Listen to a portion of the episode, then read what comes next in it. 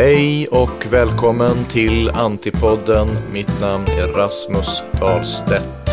Idag träffar jag tidningsmannen Vasilios Soponidis som är ansvarig utgivare för publikationen Epoch Times. Missa inte det. Eftersom Vasilios har grekiskt påbrå passar jag på att slå ett slag för mina inläsningar av klassikerna Iliaden och Odysseen. Beställ ljudböckerna i internetbokhandeln. Där hittar du även min senaste bok om tonsättaren Fredrik Sixten, Valv bakom valv oändligt.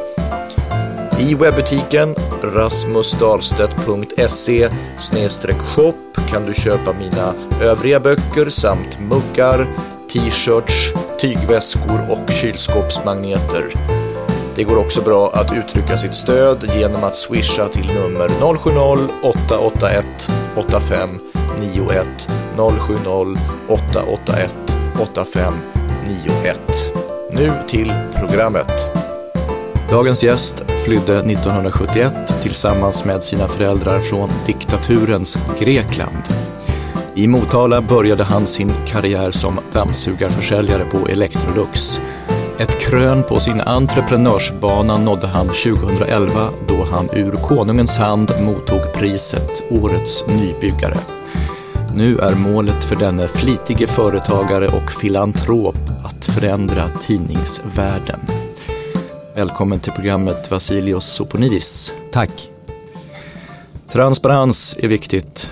För trovärdighetens skull ska vi säga att jag är skribent på den tidning där du är ansvarig utgivare, Epoch Times.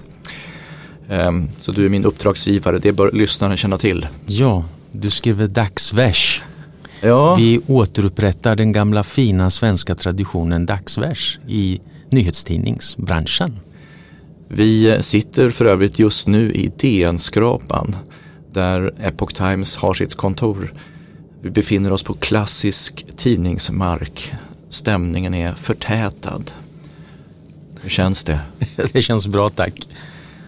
Vi kommer tillbaka till Epoch Times. Ehm, låt oss börja med dig. Du kom som tvååring till Sverige från ditt hemland Grekland. Hur var läget i Grekland då? Ja, det var väldigt fattigt i Grekland då och eh, jag vet inte om det är fattigare idag faktiskt för det har blivit sämre igen men det var nog aningen fattigare då. Och eh, du sa att vi flydde diktaturen, vi flydde väl fattigdomen egentligen eh, framförallt men eh, på sätt och vis flydde vi diktaturen också eftersom min, min pappa var ju stämplad som vänster och då var det svårt att få jobb och så på den tiden i Grekland. Mm. Men det var en junta då som stod? Ja precis och det var ju en högerdiktatur i Grekland då. Papadopoulos.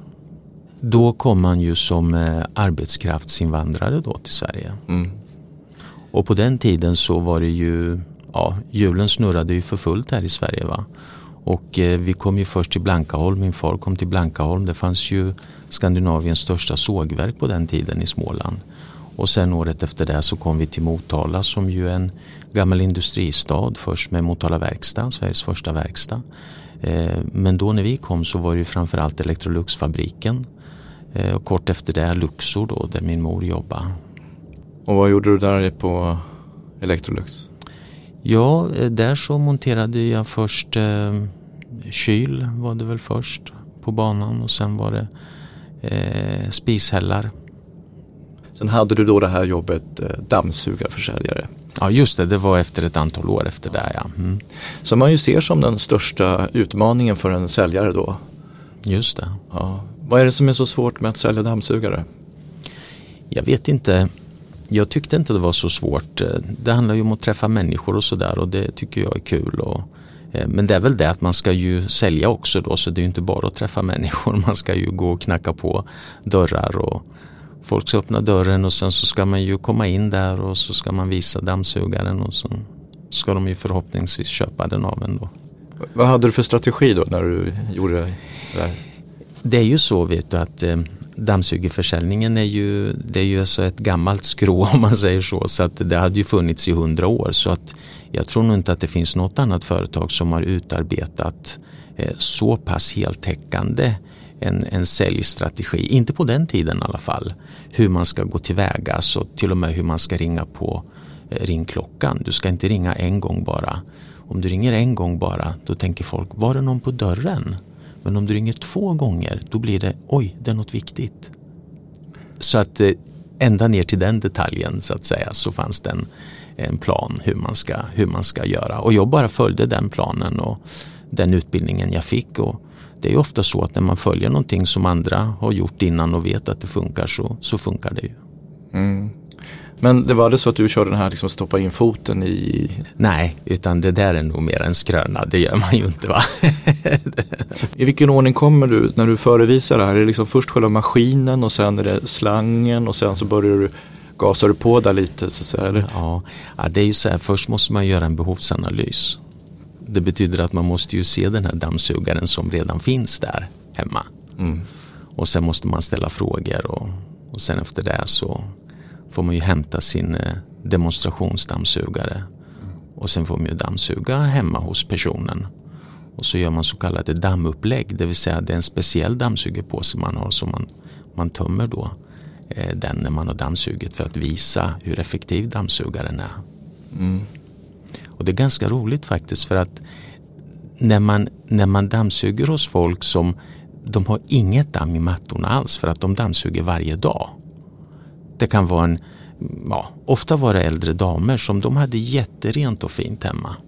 Så när man dammsög där och sen gjorde då dammupplägg, det kom ju nästan ingenting ur den där påsen. Det var någon tunn, tunn, tunn, tunt damm. Och de blev ju, åh oh, vad det var smutsigt här.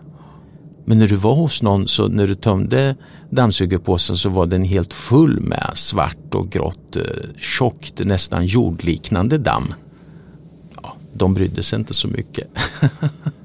Du pratade här innan vi började om någon, eh, att du var ute på skånska landsbygden där. Och... Ja precis, då så var jag ju nere i, ehm, det var främst Hörby och även Hör. Och för mig då som kommer från eh, ja, Östgötaslätten egentligen, Motala, så, eh, så förstår man ju inte skånska. Man kanske tror sådär att man förstår skånska innan man kommer dit men när man kommer ut på ja, till Hör och Hörby och de trakterna så är ju skånskan ganska bred och så. Mm. Så då förstod jag inte vad de, vad de eh, menade om de sa så här att eh, jag ska hora ur han. Då förstod inte jag vad det betydde men det betydde jag ska slänga ut honom. men du behöll, alltid ett eh, leende ändå oavsett vad som hände? Ja, det var bara att jobba på såklart. Så. Efterhand kommer du att intressera dig för österländsk filosofi. Mm, just det.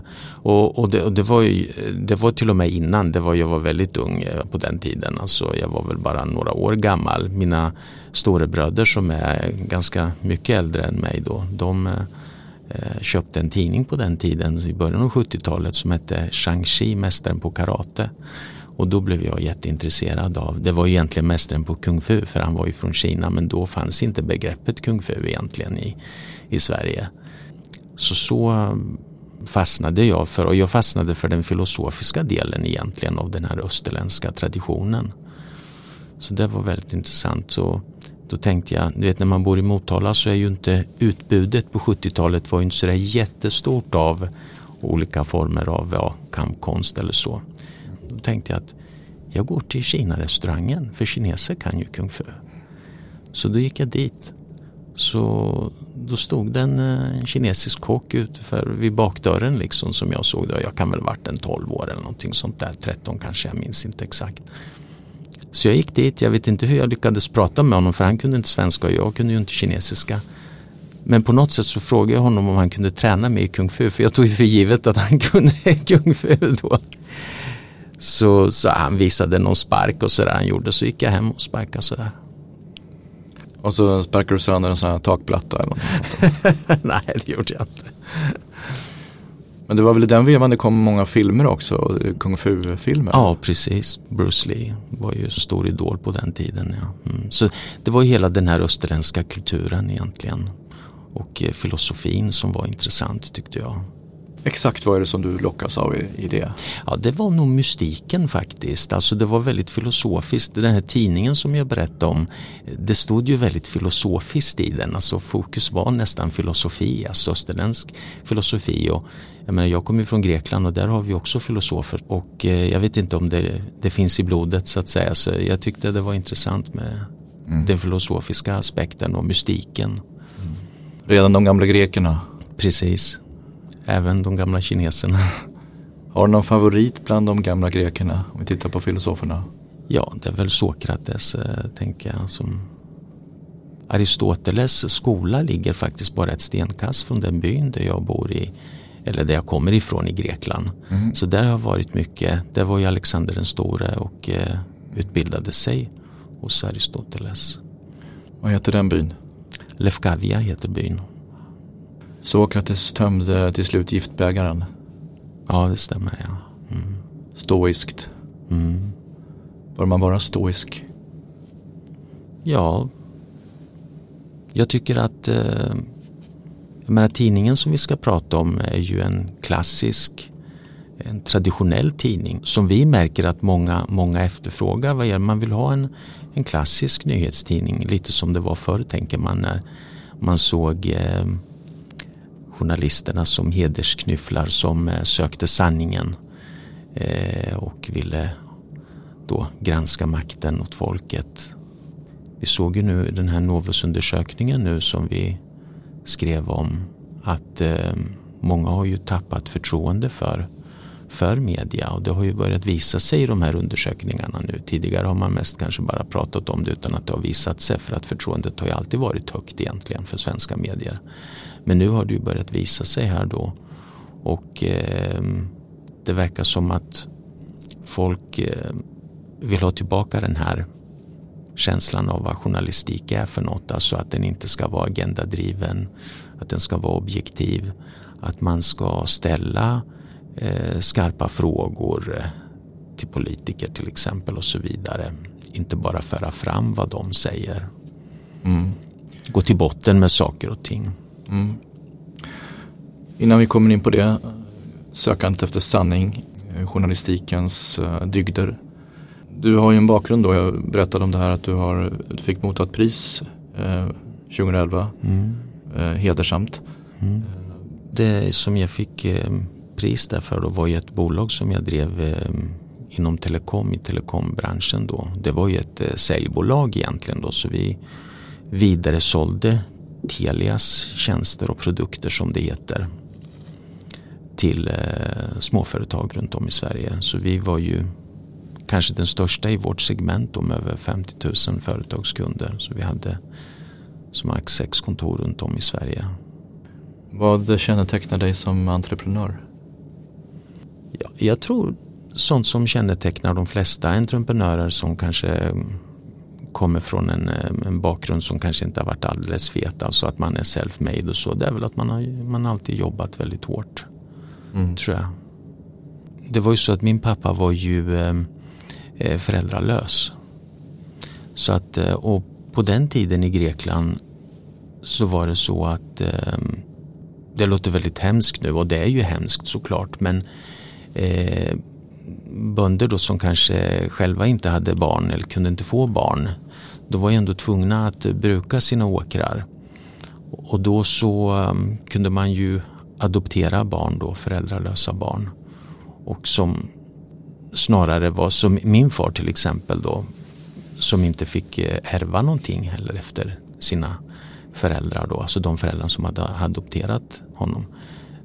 Det är ju i princip att han var slav egentligen åt dem och jobbade sen han var jätte jätteliten. Och sen då när eh, eh, allt var över så att säga och då, han fick ju aldrig ärva någonting utan det var ju kusiner till föräldrarna, kusinbarn som, som fick ärva så han stod ju så att säga ja, utan någonting och undernärd och eh, fick börja bygga sig ett liv då. Mm. Så det var ju såklart väldigt knapert för oss. Det var ju knapert för alla på den tiden i Grekland. Jag menar byn hade ju liksom, det fanns ju inte asfalterad väg. Det fanns ju inte, fanns en telefon i byn. Det fanns en tv. Liksom. Så att eh, alla hade det ju fattigt. Men min far var ju, alltså, jobbade dagsverken då, då eftersom han inte hade egna åkrar. Och det handlar ju om att du får gå ner till, till korsningen i byn. Det var inget torg, det var en korsning. Och så fick du vänta på att en bonde kommer förbi med traktorn och så den som ja, hinner slängas upp på traktorn får ju åka och jobba. Då. Och sen fick man pengarna i handen vid slutet av dagen. Då. 2015 fattar du ett beslut att eh, byta spår. Vad hände då? Ja, då hände det att eh, då fick jag möjlighet att, eh, jag hade ju drivit mitt bolag tidigare då som jag berättade och eh, jag hade, det hade gått bra och jag hade den möjligheten och bekvämligheten att trappa ner och börja ägna mig lite mer åt, åt familjen som ju hade fått stryka på foten såklart. Ehm, men då så fick jag den här möjligheten att eh, gå in i någonting som jag tycker är väldigt, ett väldigt beundransvärt eh, alltså, eh, projekt om man ska säga så, eller företag. Och eh, det var ju Svenska Book Times då. Och eh, 2020 så startade vi Sveriges nya stora papperstidning i tryck, nyhetstidning då. Och många är nyfikna på Epoch Times och eh, det skrivs en hel del. Jag tänkte vi ska ta mm, tillfället i akt och, och reda ut begreppen kring tidningen då. Eh, var någonstans börjar det hela? Ja, det, det är ju en fantastisk berättelse och eh, det är en berättelse om stort mod egentligen och orubblig tro skulle jag vilja säga. Och också en övertygelse om att människans inneboende natur är god det var nämligen så att eh, en kines som heter John Tang som jag känner väl han eh, doktorerade i teoretisk fysik på Georgia Tech i Atlanta i USA. Och han eh, är ju från Kina då och hade genomlevt stora kulturrevolutionen i Kina och efter det så kom ju ja, 89-massakern på Himmelska fridens torg. Då var det många kineser som tappade förtroendet för partiet så att säga och det var ju kanske så som eh, demokratirörelsen startade i Kina egentligen. Eh, tio år efter det kom förföljelsen mot Falun Gong och han själv utövade ju Falun Gong. Man kan säga Falun Gong är som jag säger att det är kinesisk yoga kan vi säga. Och eh, han bodde ju i väst så han såg ju hur media i väst är. Det vill säga att syftet med en tidning i väst är ju att granska makten åt folket. Men han såg att i Kina är ju en tidning ett verktyg för makten att kontrollera folket. Så han ville starta en tidning som egentligen granskade den kinesiska makten, det en tidning ska göra. Och det gjorde han och det var ju väldigt vågat för att eh, jag tror alla förstår att det kinesiska kommunistpartiet inte vill bli granskat om vi säger så. Så um, vad som hände då när han gjorde det här 2020, det var ju han och några fler då, så det var inte bara han, flera exilkineser då. Eh, det var ju att de reporterna som de hade i Kina, det var ju väldigt vågat såklart att ha reporter där, men många blev ju fängslade och fick fängelsestraff upp till tio år. Och, eh, bara av dem också fick, eh, de miste ju livet där i, av tortyr helt enkelt. Så det, det här är ju en ansats alltså att skapa en kinesisk media som granskar makten då till skillnad från den statliga kinesiska median då som är ett verktyg då för makten. Och det här är ju världens folkrikaste land och världens största diktatur så att det är ett enormt åtagande. Men eh, det visar sig ju att även kineser vill ju läsa fri media så att eh, den tidningen är ju idag, alltså den kinesiskspråkiga Epoch Times, är ju världens största kinesiskspråkiga tidning utanför Kina och Taiwan. 2000 var den här första Epoch Times och sen följs den då av ett antal här nu så nu är, idag är det? Ja nu är det, är det 35 eller 36 länder du är uppe i nu och det är på drygt 20 språk.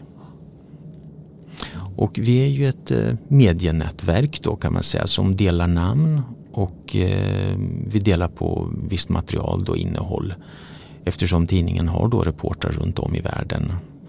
Eh, Australien, Nya Zeeland, eh, Indien, ja, Afrika, Latinamerika och så vidare. Så där har vi möjlighet att publicera artiklar från de journalisterna då, som vi översätter. Mm. Men det mesta vi har här i Sverige är såklart inrikesnyheter, alltså svenska nyheter som skrivs av svenska journalister. Men utrikesnyheterna är i huvudsak skrivna av journalister som bor i respektive land. Då. Kan man prata om en typ av franchiseavtal då? Det... Nej, egentligen inte utan det är mer ett löst medienätverk. Eh, vi har egentligen inga juridiska bindningar på det viset utan varje land är fristående. Så här är vi en ekonomisk förening här i Sverige då. Mm. Eh, så vi är ju självständiga och tar egna redaktionella beslut. Mm. Men går det att prata om någon typ av värdegrund som finns inom Epoch Times-koncernen? Ja, det tycker jag definitivt. För att om du tänker efter, vad, vad var syftet eh, med medien? Det var ju att granska eh, makten så att säga och att söka sanningen och att avslöja det som, eh, det som händer i Kina. Då de, med, framförallt var det ju situationen för mänskliga rättigheter som man rapporterade om. Förföljelsen av Falun Gong, eh, förföljelsen av kristna, eh, ja, många olika saker då som, som skedde just då, då eh, när den startades. Och det här har vi ju burit med oss. Och, och vi har ju också det här att jag menar John Tang eh, var ju utövare av falungong. Eh, det har ju också blivit ett, ett kännetecken för tidningen att det passar så bra i journalistiken för att det är nämligen så att principen i falungong det är tre ord, det är sanning och det är godhet och det är tålamod. Och jag tänker på sanning är ju viktigt att ha i journalistik. Va? Man ska söka sanningen, man ska skriva det som är sant och riktigt. Så det är ju en, en grund som jag skulle vilja säga är ju väldigt eh, stabil i tidningen ju eftersom den kommer ur en personlig övertygelse. Kan du skriva då i stort sett vad du vill eller vad finns det, har de någon, sätter de några restriktioner på dig? Nej. Så att du som, som ansvarig utgivare för svenska Epoch Times, du bestämmer vad, till, till syvende och sist vad som ska stå i den svenska tidningen? Ja. Och där kan du inte ha några synpunkter på det? Nej, det har inte hänt hittills i alla fall. Nej. Om vi går in då på det här falungong, du har eh, talat om det. Vad är falungong? Jag berättade från början att jag var intresserad av eh, kinesisk filosofi sedan mm. barnsben och så. Så att man kan väl översätta det som att det är kinesisk yoga. Alltså rent praktiskt eh, så är det ju fem övningar man gör. Det är fyra stående. Det är kanske sånt man har sett på tv att kineser gör i parker och så. Va? Det är liknande. Tai chi känner många till qigong. Det här är ju en typ av qigong. Och en sittande meditation också då. Mm. Är det ju. Och sen så har du ju själva filosofin bakom då där principen är sanning, godhet, tålamod. Mm. Ja, jag har ju varit i Almedalen och där eh, förekommer den här typen av rörelser. Ja, ser, precis, jag... precis.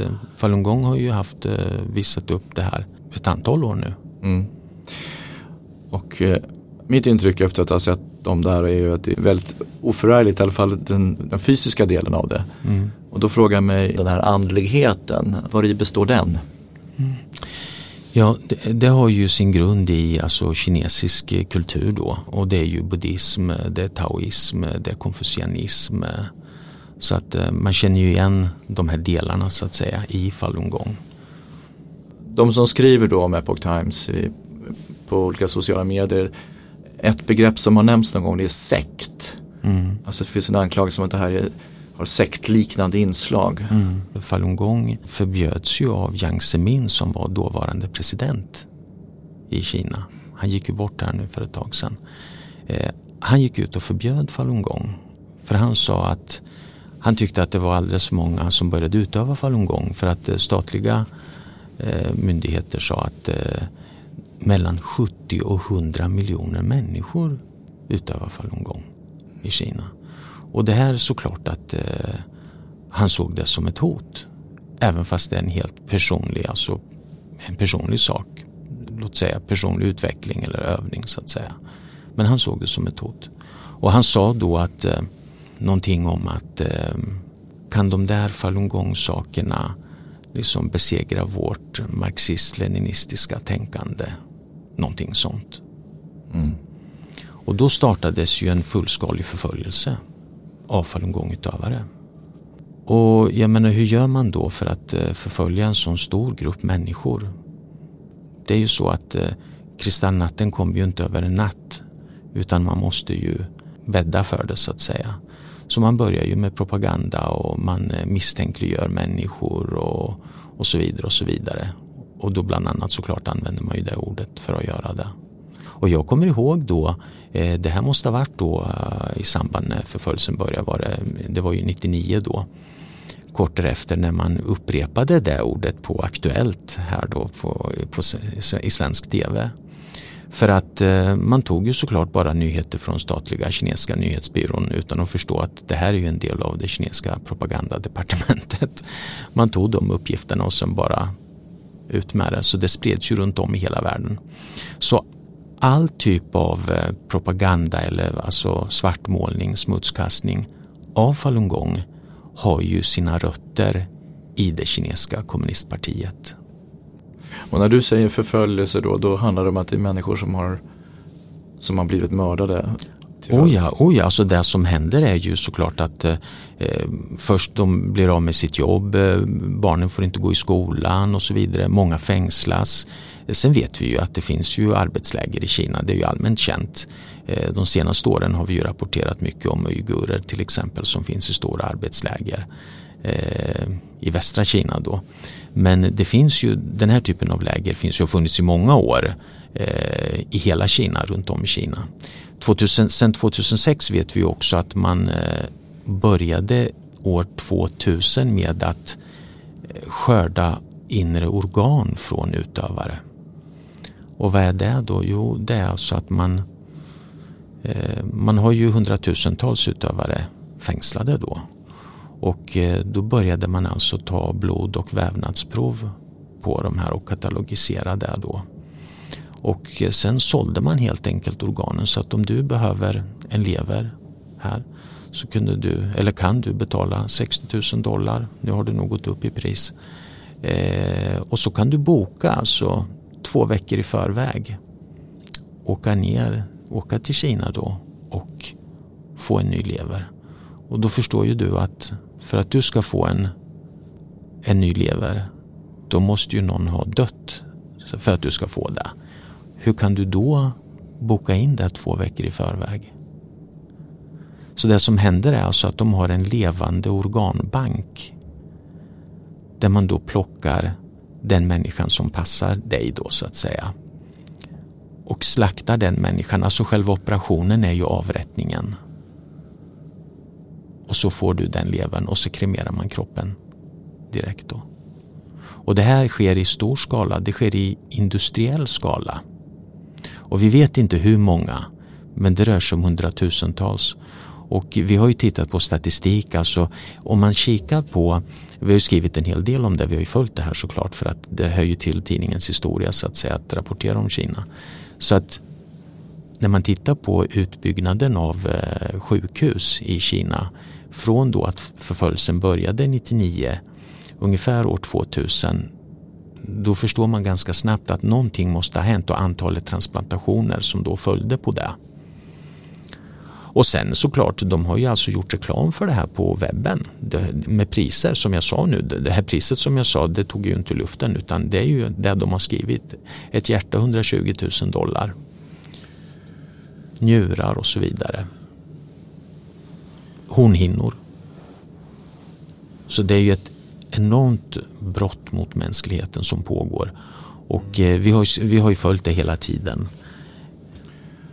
Så en person då som har behov av en lever vet då om den söker sig fram på nätet att den kan åka till Kina och få köpa en då.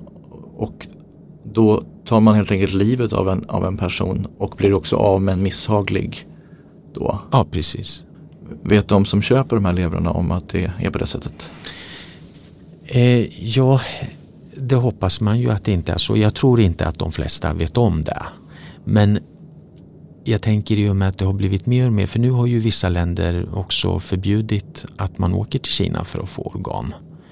Eh, Italien, Spanien, Israel. Jag tror nog att Sverige också tittade på att lagstifta om det. Det kanske man redan har gjort. Eh, men, eh, men så att eh, flera länder börjar ju förbjuda det för att man vet att det, att det sker. Alltså våra politiker vet att det sker så att säga. Mm. Och därför så har man börjat lagstifta mot det. Många är ju också alltså kinesiska politiker som får nya organ och så. Så det är inte bara utlänningar. Men man vet alltså många från eh, inifrån Kina då, men även Japan, Ryssland. Vad tror du att en genomsnittssvensk har för koll på Kina? Jag tror väl så här att eh, efter att vi hade den här förra ambassadören här i Stockholm så har det väl gått upp för många svenskar eh, hur det här kommunistpartiet jobbar liksom med hot, med utpressning. Alltså han, han hotade ju både enskilda journalister och hela tidningar och ministrar och, och allting. Va? Och det är ju på något sätt att man, man avslöjar vem man är. Och jag tror att många svenskar vet nog om det idag. Går du tillbaka såklart till 60-70-talet så då var nog de, de flesta av oss här var nog maoister på den tiden för att då var ju, då var ju Kina väldigt populärt så att säga. Jag hörde dig prata någon gång om det här med New York Times. Mm. De hade ju en önskan att komma in i Kina och bevaka. Vad var priset för det? Ja, det är intressant det här va? för att eh, den frågan du ställde om hur, folk, hur mycket folk känner till om Kina och så vidare. Det är intressant för att när förföljelsen av Falun Gong började 99 så skrev ju Ian Johnson som då var också journalist på Wall Street Journal, han skrev en, en artikel eh, just om förföljelsen av Falun Gong som han också fick Pulitzerpriset för. Eh, kort efter det, alltså i början av förföljelsen då, det här var ju början av 2000-talet då, då åkte eh, den dåvarande ansvarige utgivaren för New York Times till Kina, träffade propagandaministern där då och eh, det är klart att det var ju på den tiden alla ville in i Kina. Va? Alla ville ju, alla vill ju komma åt den kinesiska marknaden, så även han. Och i samband med det så fick man ju löfte om då att ja, man startade den kinesiska tidningen så att säga. Och eh, man kom in på den kinesiska marknaden, låt säga så. Och, eh, men det är klart att eh, du kan ju inte du kan så att säga inte sluta avtal med djävulen utan att du behöver lova någonting tillbaka. Och eh, efter det så skrev New York Times ingenting om falungong.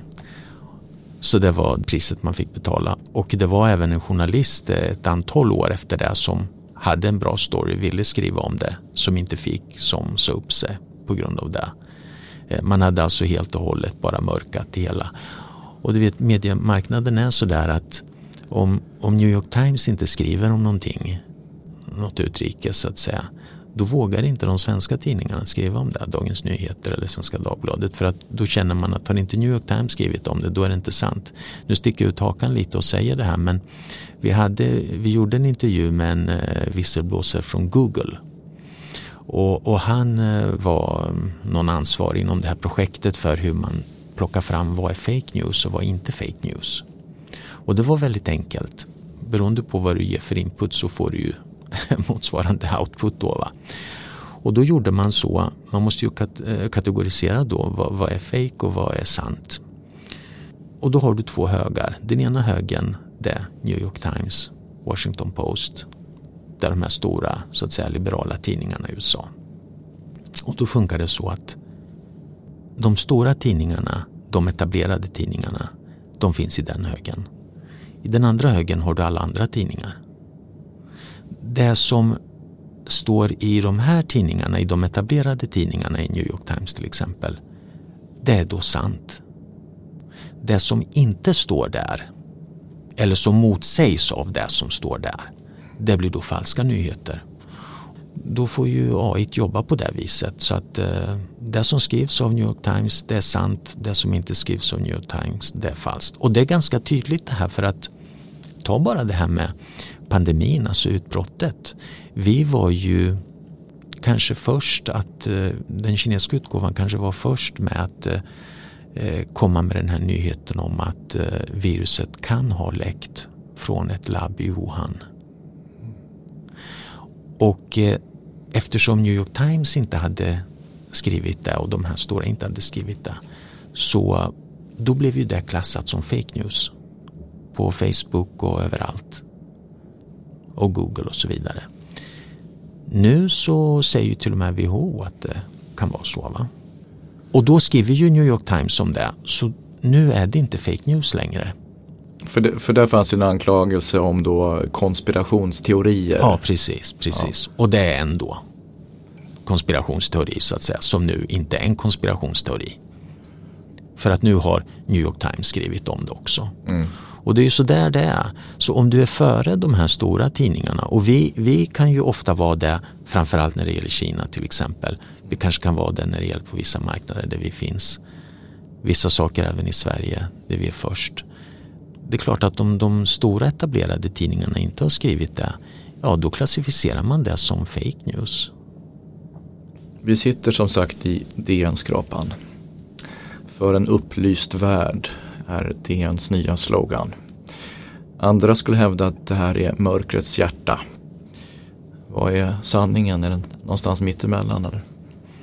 Ja, jag vet inte vad sanningen är men vad jag vet i alla fall det är att, eh, och vad jag upplever är att folk eh, idag vill ha nyheter som de eh, tycker är objektiva. Så man vill ha objektiva nyheter. Man vill inte ha skribentens, journalistens åsikter i en nyhetsartikel till exempel. Och många upplever att det har blivit mer och mer så idag i Sverige. Och ehm, det där är någonting som ehm, jag menar, vi som tidning som Epoch Times är ju såklart jättekänsliga för en sån sak. Alltså om det finns någonting. För att eftersom vi är ju sprungna ur eh, en önskan om att skriva sanningsenligt och eh, granska regimen i, i Kina då, den första kinesiska utgåvan. Så att det är ju det viktigaste som finns, att, att vara objektiv i nyheter. Sen är det klart finns det opinionsdelar också så där kan man ju ha åsikter. Mm ditt ärende när du går in i tidningsbranschen nu? För jag menar, jag, jag, ser ju dig här, du arbetar ju hårt för att inte säga dygnet runt. Eh, det finns ju ett patos, eh, du besjälas av någonting. Vad är det du vill åstadkomma? Ja, det är precis det här. Den amerikanska utgåvan, de hade en, en ganska rolig slogan. De sa så här We put the word journalism back into journalism. Och eh, det var ganska fyndigt tyckte jag. Eh, men, men jag, jag ser den här liksom klassiska tidningsjournalistiken eh, som, som vi alla har vuxit upp med. Alltså varenda kotte här i Sverige hade ju en lokal morgontidning i print tidigare. Va? Och man är van vid det, man är van vid det språket och nu vet jag inte om det, man kanske bara har en romantisk eh, liksom tanke om det där. Det kanske inte alls var så, men det är så man upplever det i alla fall.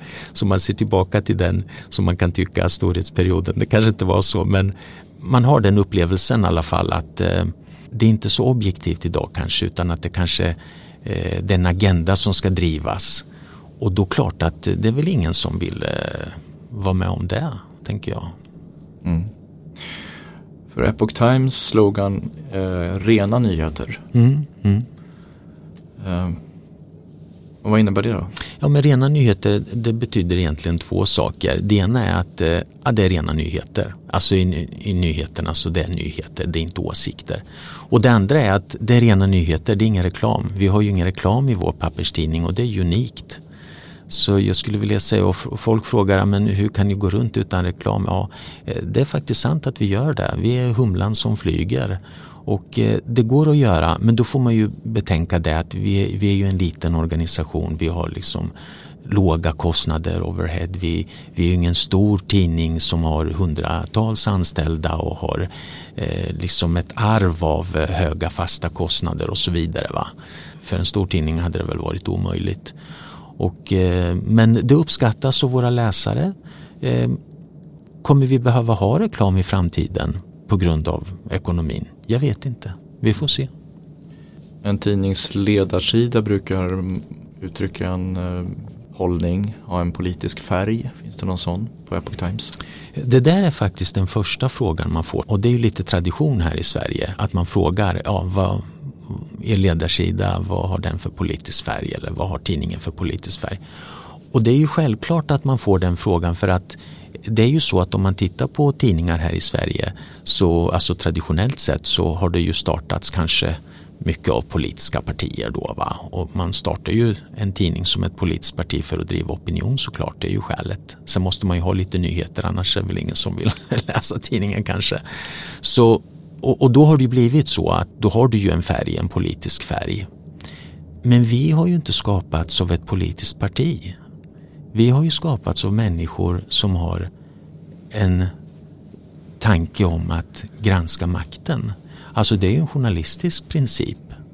Så därför har ju inte vi någon politisk färg. Och, och, folk blir lite förvånade då, men vi har inte det. Vi säger istället att vi, vi ger ett bredare perspektiv, säger vi, om olika aktuella samhällsfrågor på vår ledarsida. Då. Vi, vi erbjuder ett bredare perspektiv så man kan vidga sina vyer. Man kanske får ny information och får mer kött på benen. Det är lite ovanligt kanske när man först läser det och stöter på det. Man undrar lite kanske. Så att det faktum att ledarsidan inte har någon politisk färg betyder inte att den är färglös? Nej, det tycker jag verkligen inte. Men den har ingen politisk färg, men det var du lite fyndig. Um, för att sammanfatta det här med, då med falungong också. Personer som har utövat falungong eh, har startat tidningen en gång i tiden och det finns personer som utövar falungong som är som jobbar här. Och det, Absolut, inklusive jag. Ja, men man kan jobba här utan att ägna sig åt falungong. Ja, självklart. Man är lika välkommen. Man är lika välkommen. Alltså, jag kan tänka mig att det är som på alla tidningar egentligen. Va? Det finns ju folk av olika kanske livsåskådningar eller religioner. Vissa ateister, andra är kristna och så vidare. Vi har väl en ganska hög andel falungongutövare då. Det är kanske en fjärdedel av alla som skriver som utövar falungong. Det är mm. för att vi har den historien så att säga. När det gäller finansieringen, Varifrån kommer pengarna? Ja, det där är så roligt. Det är klart att varifrån kommer pengarna? Det finns ju inte så många ställen pengar kommer ifrån till ett företag. Ofta är det ju kunder. Våra intäkter är ju främst prenumerationsintäkter då. Mm. Eh, och sen är vi också, vi har ju blivit beviljade sen tidigare då pressstöd så vi har ju pressstöd också. Då. Men det finns väl en sån här pengabinge här under där du simmar omkring som Joakim von Anka jag önskar det. För den som är nyfiken och vill granska och kolla, kolla upp siffror och sådär, hur gör mm. man då? Ja, man gör ju som man gör annars om man vill kolla ett företag. Man får väl begära ut siffrorna. Nu är ju vi ekonomisk förening så att du, du kan ju inte slå på alla bolag och få upp siffrorna utan du får ju begära ut siffrorna då. Mm. Är det aktiebolag så kan du det. Är det enskild firma eller handelsbolag eller kommanditbolag eller ekonomisk förening eller ideell förening då kan du ju inte se det direkt när du googlar så att säga. Du mm. får ju begära ut siffrorna. Kan det vara så här att eh, de här personerna som kommenterar i sociala medier till exempel om Epoch Times och har synpunkter eh, eller för den delen andra konkurrerande initiativ, journalister, bloggare. Att det finns en drivkraft att, så att säga, hålla nya initiativ borta för att det är ju också konkurrenter. Att man, är, man vet att här är någon som är farlig på det sättet att som är beredd att berätta om hur saker ligger till. Alltså sanningen är ju, svider ju ibland. Det, kan det, mm. Finns en sån faktor? Det har jag inte tänkt på. Jag tror att eh, någonting som har gjort kanske att, att eh, det här du beskriver här nu det är väl kanske att man inte förstår oss. Att man kanske inte, man tänker, många tänker om en Epoch Times, det där är ju falungong eller sådär va. Eh, men, eh, och då förstår man inte vad falungong är. Och, och det man inte förstår, ja, det kanske man är rädd för, jag vet inte. Men vi är ju en bred allmän nyhetstidning som ska slå ett slag för den klassiska svenska journalistiken och vi är en morgontidning ska jag säga. Vi är ingen mm. kvällstidning då utan en, en morgontidning. Mm. Och en papperstidning. Och en papperstidning ja.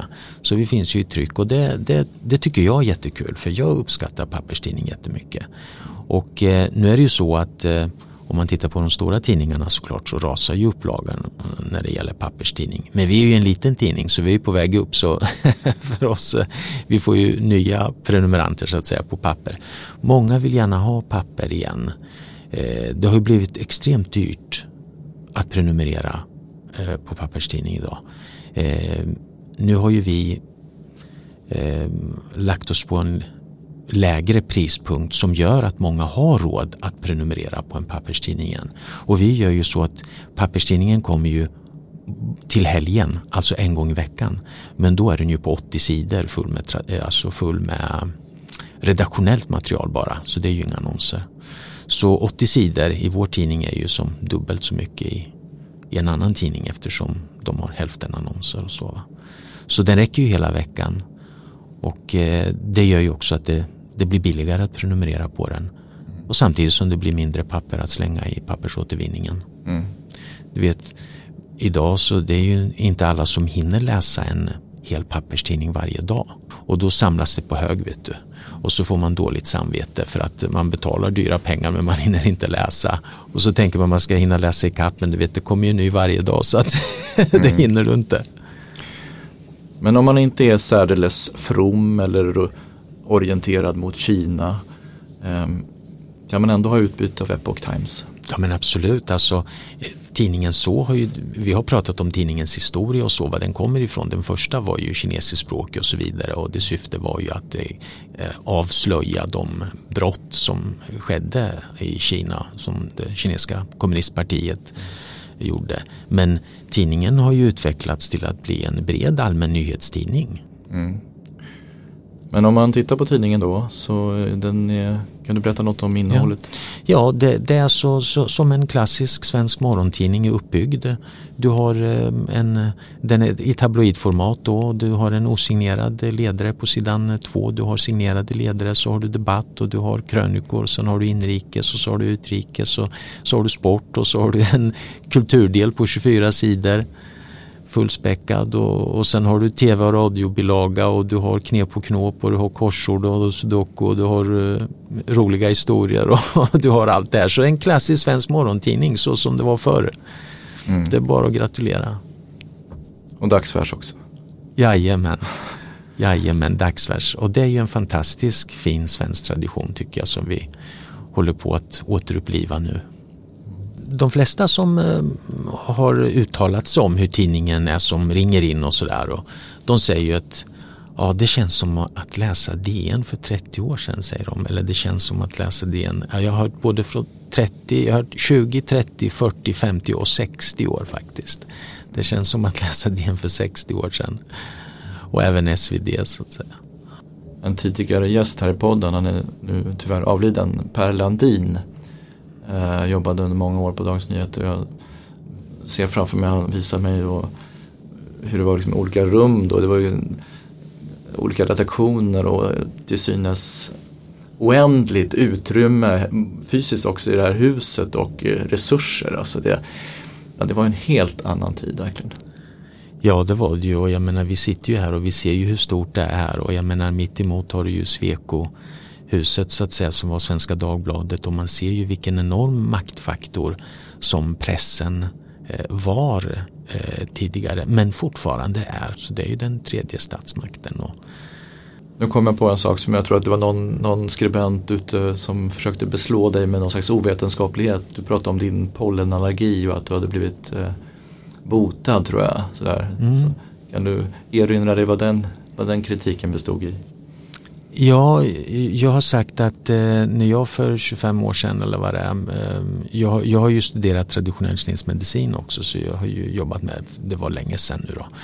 Eh, och jag har ju alltid varit intresserad av Kina och eh, övade både tai chi och även qigong och så vidare. Och, och när jag började med falungong så då hade jag ju pollenallergi och jag blev ju av med den.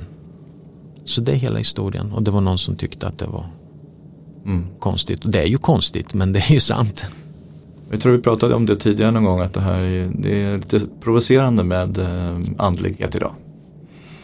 Ja, det är väl det. Och eh, jag tror att eh, det som är lite utmärkande i vår tidning vad gäller kulturdelen eh, det är ju att vi fokuserar på, vi är den enda svenska kulturdelen som fokuserar på klassisk och traditionell och folkkultur det kan man väl säga att det är någonting som vi satsar på då.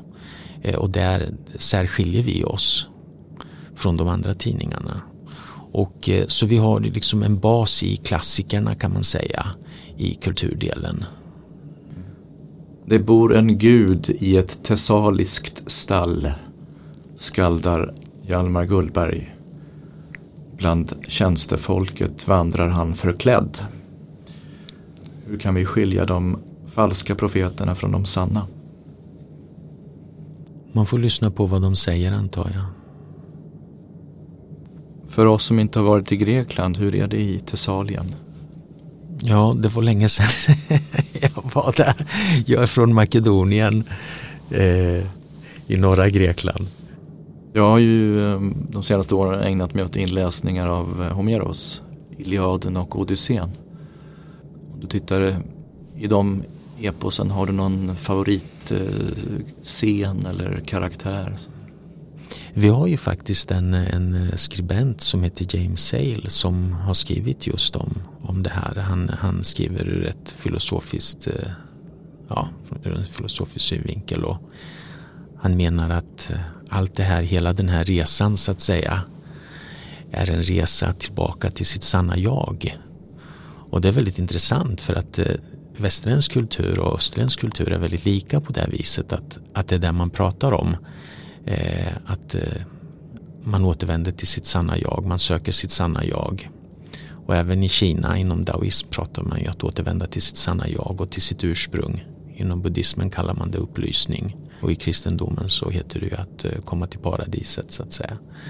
Så det är ju, vi har skrivit en del i kulturdelen då eh, om just Odysseus och de här olika prövningarna som han möter, att det är olika sidor av han själv då, hans inre, som han möter, olika rädslor och hur han tar sig över det för att slutligen komma hem. Var är hemma för dig? Ja, just nu så känns det som att det är här på redaktionen. Rålambsvägen 17. Ja, men jag bor ju i Motala då. Ja, jag tänker du är född i Grekland, grek och mm. svensk. Mm. Ja, nej då är ju Sverige hemma nu såklart. Jag har ju bott här över 50 år. Så att, eh, men det är ju sådär att eh, när man har två länder så när jag är i Grekland så är jag svensk och när jag är här så är jag ju grek. Så att man har aldrig något riktigt hem så. Finns det någon idrott där det kan bli en konflikt? Att det lagen är jämnbra sådär? Det är faktiskt så att eh, jag kan avslöja att jag har aldrig varit intresserad av idrott så att jag inte ens när eh, Alltså jag såg inte ens matchen när Grekland vann eh, fotbolls-EM. Var det 2004? Ja, jag vet inte. Ja. Så jag är inte så intresserad eh, faktiskt av idrott men jag gläds med de som vinner. Och du kan rekommendera en eh, seglats i den grekiska övärlden kanske? Det är säkert underbart. Jag har själv aldrig haft den tiden att kunna unna med den lyxen men jag kan tänka mig att det är underbart. Epoch Times, Sveriges nya stora oberoende rikstäckande tidning i tryck. Ja. Mycket att leva upp till. Mycket, mycket. Det är en uh, stor ansats. Mm.